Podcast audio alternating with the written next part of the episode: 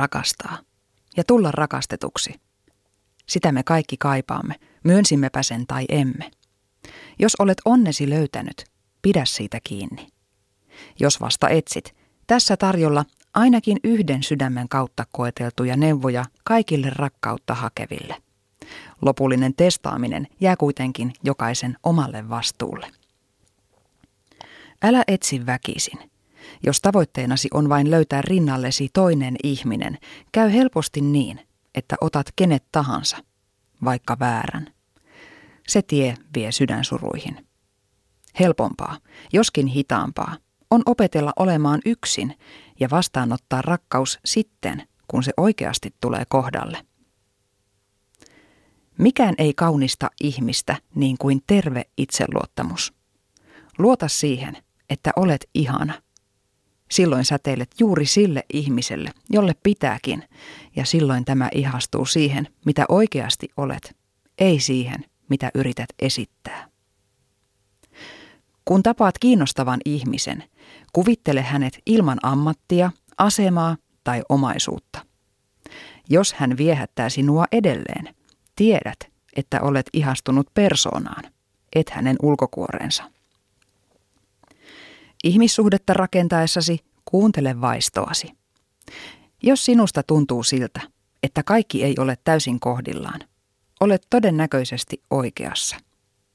Jos taas jokin tuntuu liian hyvältä ollakseen totta, se todennäköisesti ei ole totta. Älä koskaan kerjää toisen huomiota.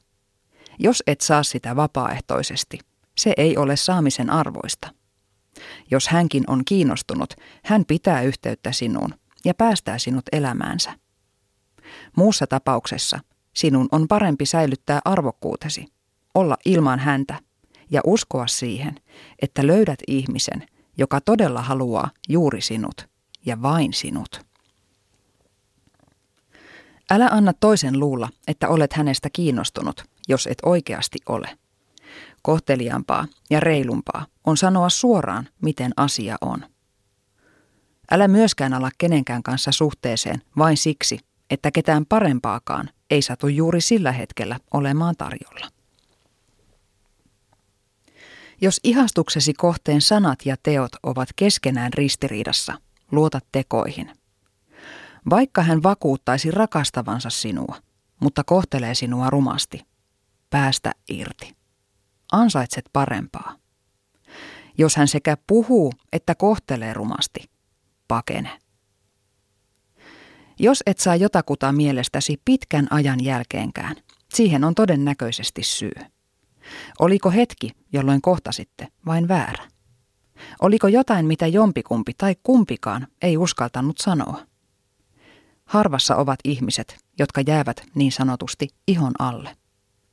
Jos sinulla on sellainen, etsi hänet käsisi ja katso, olisiko teillä uusi mahdollisuus.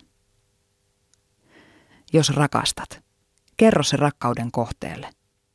Kerro, vaikka et vielä olisi varma hänen tunteistaan. Me ihmiset osaamme nykyään vaikka mitä, mutta toistemme ajatuksia me emme osaa lukea.